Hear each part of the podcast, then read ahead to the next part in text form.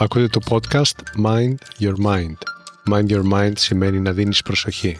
Προσοχή και ενδιαφέρον σε όσα είναι σημαντικά σε εσένα. Ένα από τα πιο σημαντικά πράγματα που μπορείς να προσφέρεις στον εαυτό σου είναι ποιοτικός χρόνος. Ακούγοντας λοιπόν αυτό το podcast, θα προσφέρεις στον εαυτό σου ποιοτικό χρόνο και έμπνευση. Είμαι ο Κωνσταντίνος Χαραντινιώτης και το podcast μου Mind Your Mind θα σε βοηθήσει πραγματικά να γίνεις ο μάστερ του νου σου, να καλλιεργείς την οτροπία για μια ζωή με νόημα. Καλώς ήρθες. Όλα όσα πετυχαίνεις, αλλά και όλα όσα δεν πετυχαίνεις, σε ένα πολύ μεγάλο βαθμό οφείλονται στην νοοτροπία σου. Ο τρόπος που σκέφτεσαι είναι ο λόγος που κάνεις και τις επιλογές που κάνεις και όχι κάποιες άλλες από τις διαθέσιμες επιλογές που υπάρχουν ε, ενδεχομένως. Θερίζεις ότι έχεις σπείρει με το νου σου. Η νοοτροπία μας λοιπόν χρειάζεται τσεκάρισμα από καιρό σε καιρό, διότι άθελά μας και χωρίς να το καταλαβαίνουμε, μπορεί να πορευόμαστε με μία νοοτροπία που μας κρατάει πίσω σε πράγματα που θέλουμε να προχωρήσουμε μπροστά. Αυτό το επεισόδιο θα σε βοηθήσει να διαπιστώσεις μήπως αυτή τη στιγμή ο τρόπος που σκέφτεσαι για κάποια πράγματα είναι ο λόγος που έχεις κολλήσει και δυσκολεύεσαι να δώσεις λύση, να προχωρήσεις και να εξελιχθείς σε ό,τι είναι αυτό το οποίο σε ενδιαφέρει. Θα σε βοηθήσω να αντιληφθείς μήπως εκδηλώνεις κάποια από τις τέσσερις συμπεριφορές που θα παρουσιάσω σε αυτό το επεισόδιο. Πρόκειται για συμπεριφορές που είναι πιθανό να μην συνειδητοποιείς ότι κατά βάθος σε σαμποτάρουν.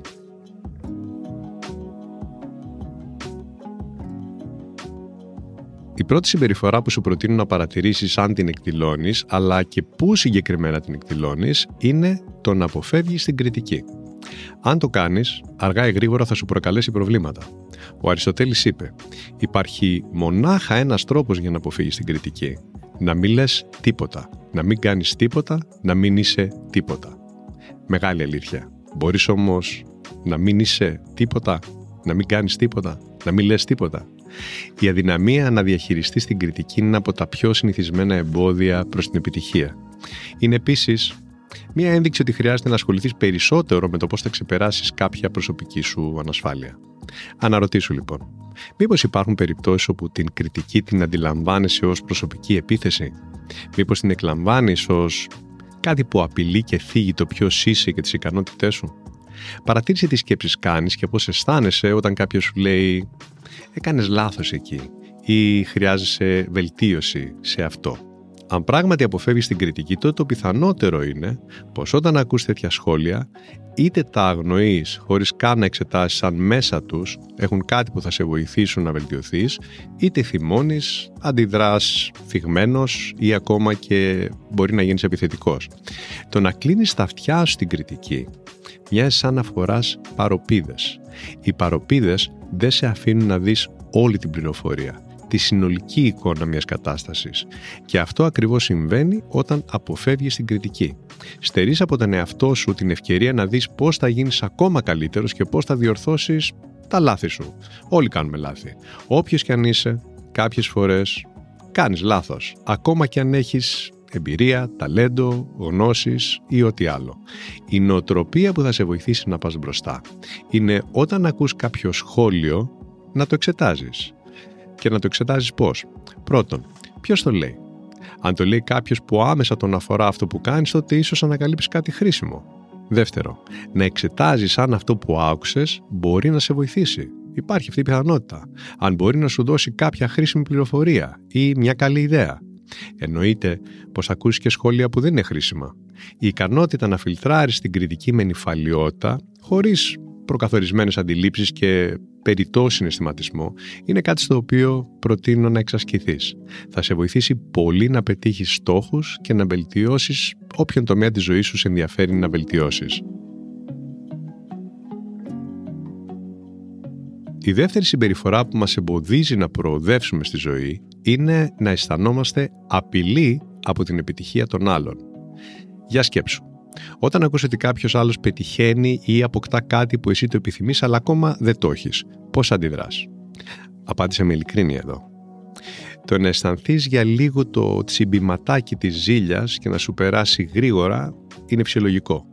Ένα μικρό τσιμπηματάκι μάλιστα τόσο όσο είναι ικανό να σε ενεργοποιήσει θυμίζοντάς σου τι θέλεις να πετύχεις, να ενεργοποιηθείς ίσως και πού χρειάζεται πραγματικά να αφιερώσεις το χρόνο σου και την ενέργειά σου προς την επίτευξη του σκοπού σου.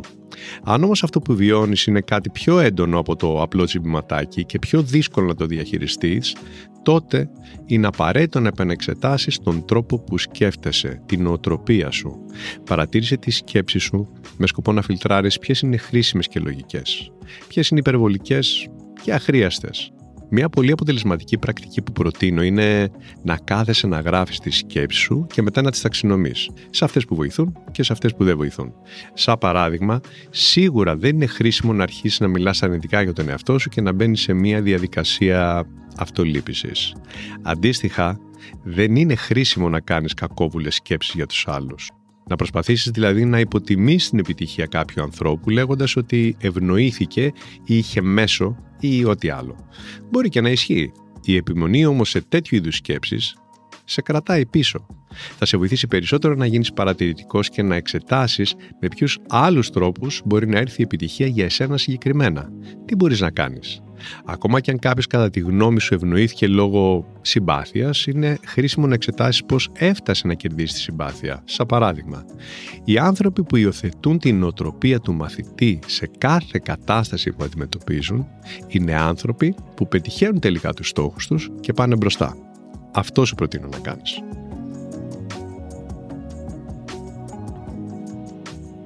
Η τρίτη συμπεριφορά, που αν την εκδηλώνεις, δείχνει ότι η νοοτροπία σου αντί να σε βοηθά σε κρατά πίσω, είναι να σου συμβαίνει συχνά να ξεκινάς πράγματα, αλλά να μην τα ολοκληρώνεις. Ξεκίνα από σήμερα να παρατηρείς εάν είσαι παραγωγικός ή απλά απασχολημένος. Ξέρεις, είναι εύκολο να γεμίζουμε το χρόνο μας με πράγματα και δραστηριότητες. Υπάρχει πληθώρα επιλογών εκεί έξω. Η τάση να κρατάς τον εαυτό σου απασχολημένο μπορεί να εξελιχθεί σε παγίδα. Μπορεί να δημιουργήσει τον εαυτό σου την ψευδέστηση ότι προχωράς ενώ στην πραγματικότητα κάνεις βήματα επιτόπου. Αν διαπιστώσεις ότι καταπιάνεσαι με πράγματα, ενθουσιάζεσαι και μετά από κάποιο διάστημα τα αφήνεις για να καταπιαστείς με κάτι άλλο, αυτό σημαίνει ίσως ότι δεν σου είναι ξεκάθαρος ο σκοπός που θες να πετύχεις. Ο ξεκάθαρος σκοπός μοιάζει με μια πηξίδα η οποία σε βοηθά να φτάσει στον προορισμό σου. Λειτουργεί επίσης σαν κινητήριος δύναμη. Δίνει ενέργεια δηλαδή όταν κουραζόμαστε. Και μας δίνει δύναμη επίσης, που είναι το πιο σημαντικό αυτό, να συνεχίσουμε αν συναντήσουμε προκλήσεις. Υιοθέτησε λοιπόν τη συνήθεια σε ό,τι κάνεις να ρωτάς τον εαυτό σου. Με ποιο σκοπό το κάνω; Τι μου προσφέρει αυτό που έχω επιλέξει; Τι θα αποκομίσω αν ασχοληθώ με συνέπεια; Με τέτοιου είδους ερωτήσεις ερωτήσεις το χασμού, σου προτείνω να φιλτράρεις που επιλέγεις να αφιερώνεις το χρόνο σου και την ενέργειά σου. Θα σε βοηθήσουν να κάνεις καλό ξεκαθάρισμα στις τόσες επιλογές που υπάρχουν διαθέσιμες εκεί έξω και να κάνεις επιλογές που για εσένα προσωπικά θα έχουν νόημα. Όταν είναι ξεκάθαρο το νόημα και ο σκοπός για τον οποίο κάνεις κάτι, είναι και ευκολότερο να το φέρεις εις πέρας και να προχωρήσεις.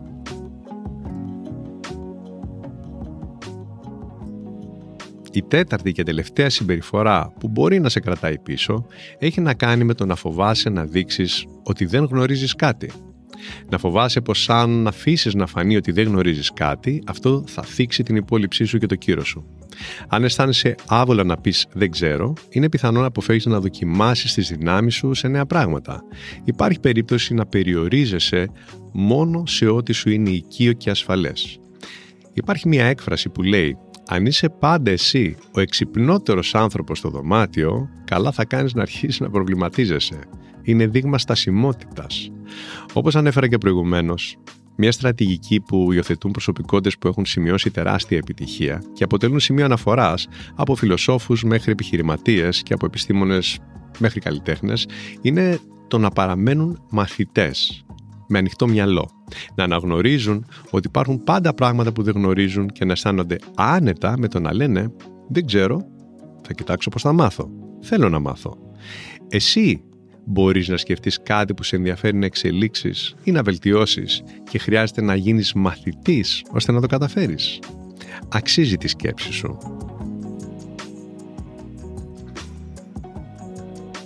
Ο τρόπος που σκέφτεσαι σε καθορίζει. Καθορίζει τη συμπεριφορά σου. Άρα, καθορίζει και το πώς εξελίσσεται η ζωή σου.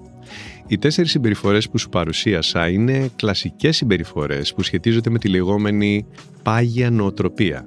Μια νοοτροπία δίσκαμπτη που σε περιορίζει σε συγκεκριμένα μοτίβα συμπεριφοράς και σε συγκεκριμένες επιλογές επίσης. Είναι μια νοοτροπία που σε κάνει να πιστεύεις ότι μέχρι εδώ μπορείς.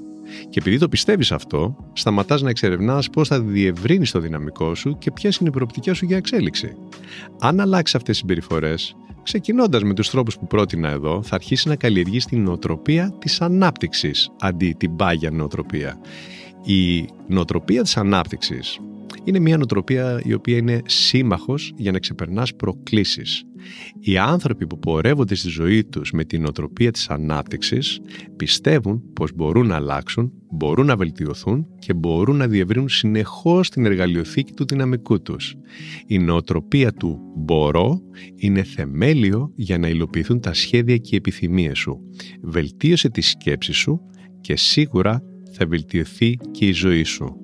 Το μυαλό είναι η μεγαλύτερη περιουσία του ανθρώπου. Εύχομαι το επεισόδιο που μόλις άκουσες να σε γέμισε με έμπνευση και να σε παρακίνησε. Αν θες να ανακαλύψεις και άλλα εργαλεία και ιδέες που θα σε βοηθήσουν με την αυτοβελτίωσή σου, τσέκαρε και τα υπόλοιπα επεισόδια στο podcast, καθώς επίσης και τα βίντεο που ανεβάζω στο κανάλι στο YouTube. Το κανάλι μου μπορείς να το βρεις απλά γράφοντας το όνομά μου στο YouTube. Επίσης, αν πραγματικά αυτό το podcast και τα επεισόδια που ανεβάζω θεωρείς ότι σε βοηθούν, θα εκτιμούσα και θα ήμουν ευγνώμων να γράψεις ένα review με τα σχόλιά σου. Να είσαι καλά και να φροντίζεις τον εαυτό σου. Αυτό λοιπόν ήταν το Mind Your Mind. Η καλύτερη ώρα να με ακούτε είναι όταν θέλετε έμπνευση και ηρεμία. Κάντε follow για να λάβετε ειδοποίηση για το επόμενο επεισόδιο. Θα το βρείτε παντού. Spotify, Apple, Google, αλλά και όπου αλλού εσείς το ακούτε. Μέχρι το επόμενο επεισόδιο, πρόσεξε πώς σκέφτεται το μυαλό σου. Μπορεί να σε πάει όπου το ζητήσεις. Γεια χαρά!